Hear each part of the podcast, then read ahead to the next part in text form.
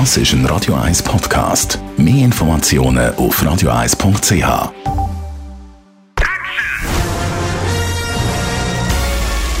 Sein Urteil sorgt dafür, dass Sie nie im falschen Film sitzen. Die Radio 1 Filmkritik mit dem Wolfram Knorr. Wolfram, schönen guten Morgen. Guten Morgen. Wir reden heute über den neuen Film vom deutschen Comedian Michael Bulli Herbig. Und das ist nicht, wie man jetzt vielleicht könnte erwarten, irgendwie der Schuh des Manitou 2 oder irgendeine so eine äh, ja. Äh, Lach-Slapstick-Komödie. Nein, es ist die Verfilmung von einem der grössten deutschen Medienskandale, nämlich äh, die Geschichte von Klaas Relotius, dem Spiegel-Reporter, äh, der ja vor ein paar Jahren bekannt worden ist, dass er all seine Interviews und Geschichten mehr oder weniger frei erfunden hat der Michael Bulli Herbig bringt das ins Kino. Wieso? Ja, ja, wieso ist klar, weil ein Skandal ist, Medienskandal ist immer ein gefundenes Fressen für Film, das ist schon klar.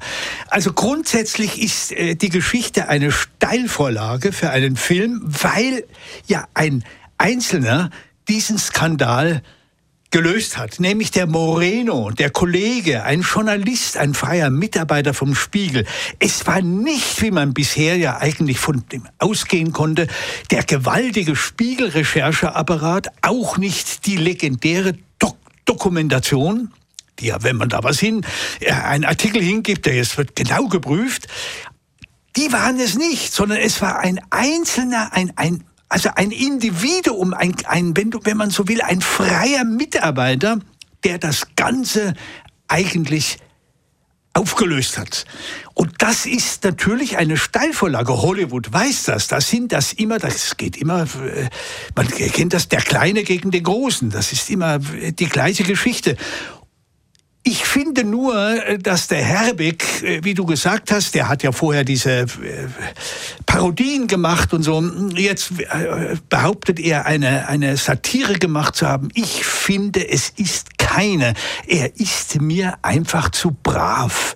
Also er erzählt die Geschichte dieses Moreno, dieses Reporters, der die Sache auflöst, gespielt von dem Barack der in Deutschland jetzt sehr beliebt ist, mit Recht. Ich finde ihn wirklich gut. Das ist eine wirklich gute Figur. Und er macht das auch grundsätzlich nicht schlecht, nur er ist einfach derart, er ist mir zu aufgeregt, das passiert nicht.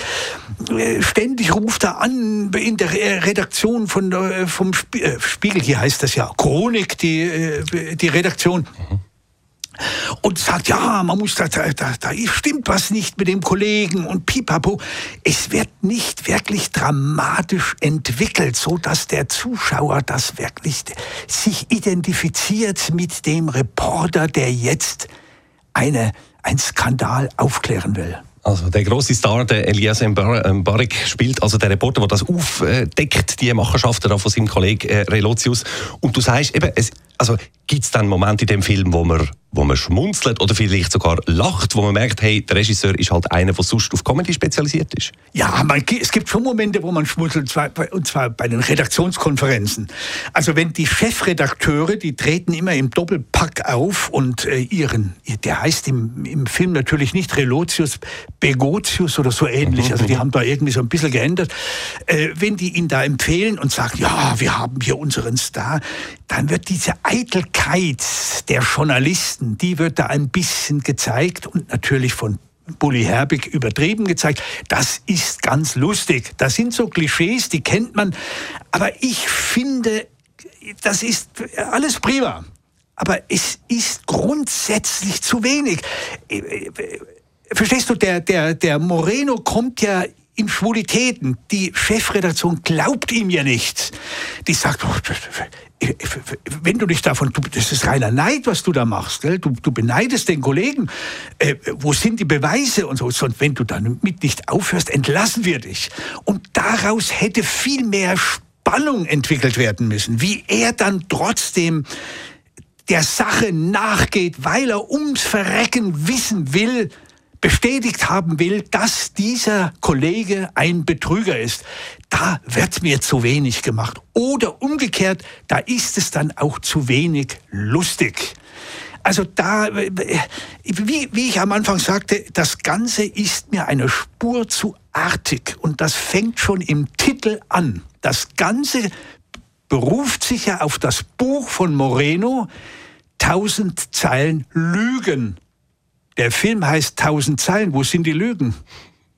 Also sind ein paar Sachen ein bisschen vergessen gegangen oder verpasste Chancen, wenn ich dir so zulasse? Ja, es wir, wir können bilanzieren, wahrscheinlich einen Film, den man kann schauen kann, aber man muss ja, ja. nicht. Ja, man kann ihn schon schauen und der Barek macht das prima und so, um Gottes Willen. Das so. Aber wer jetzt da eine wirklich tolle Geschichte über, die, äh, über diesen Skandal, eine, tollen, äh, äh, eine tolle Satire, wie früher bei Stonk, jenem Film, wo es um, um die, um die, ähm, um die Hitler-Tagebücher ging, um die gefälschten beim Stern.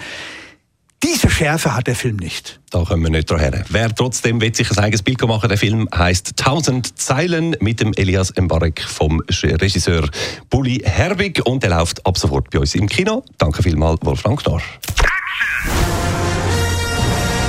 Die Radio 1 Filmkritik mit dem Wolfram Knorr gibt's auch als Podcast auf radioeis.ch.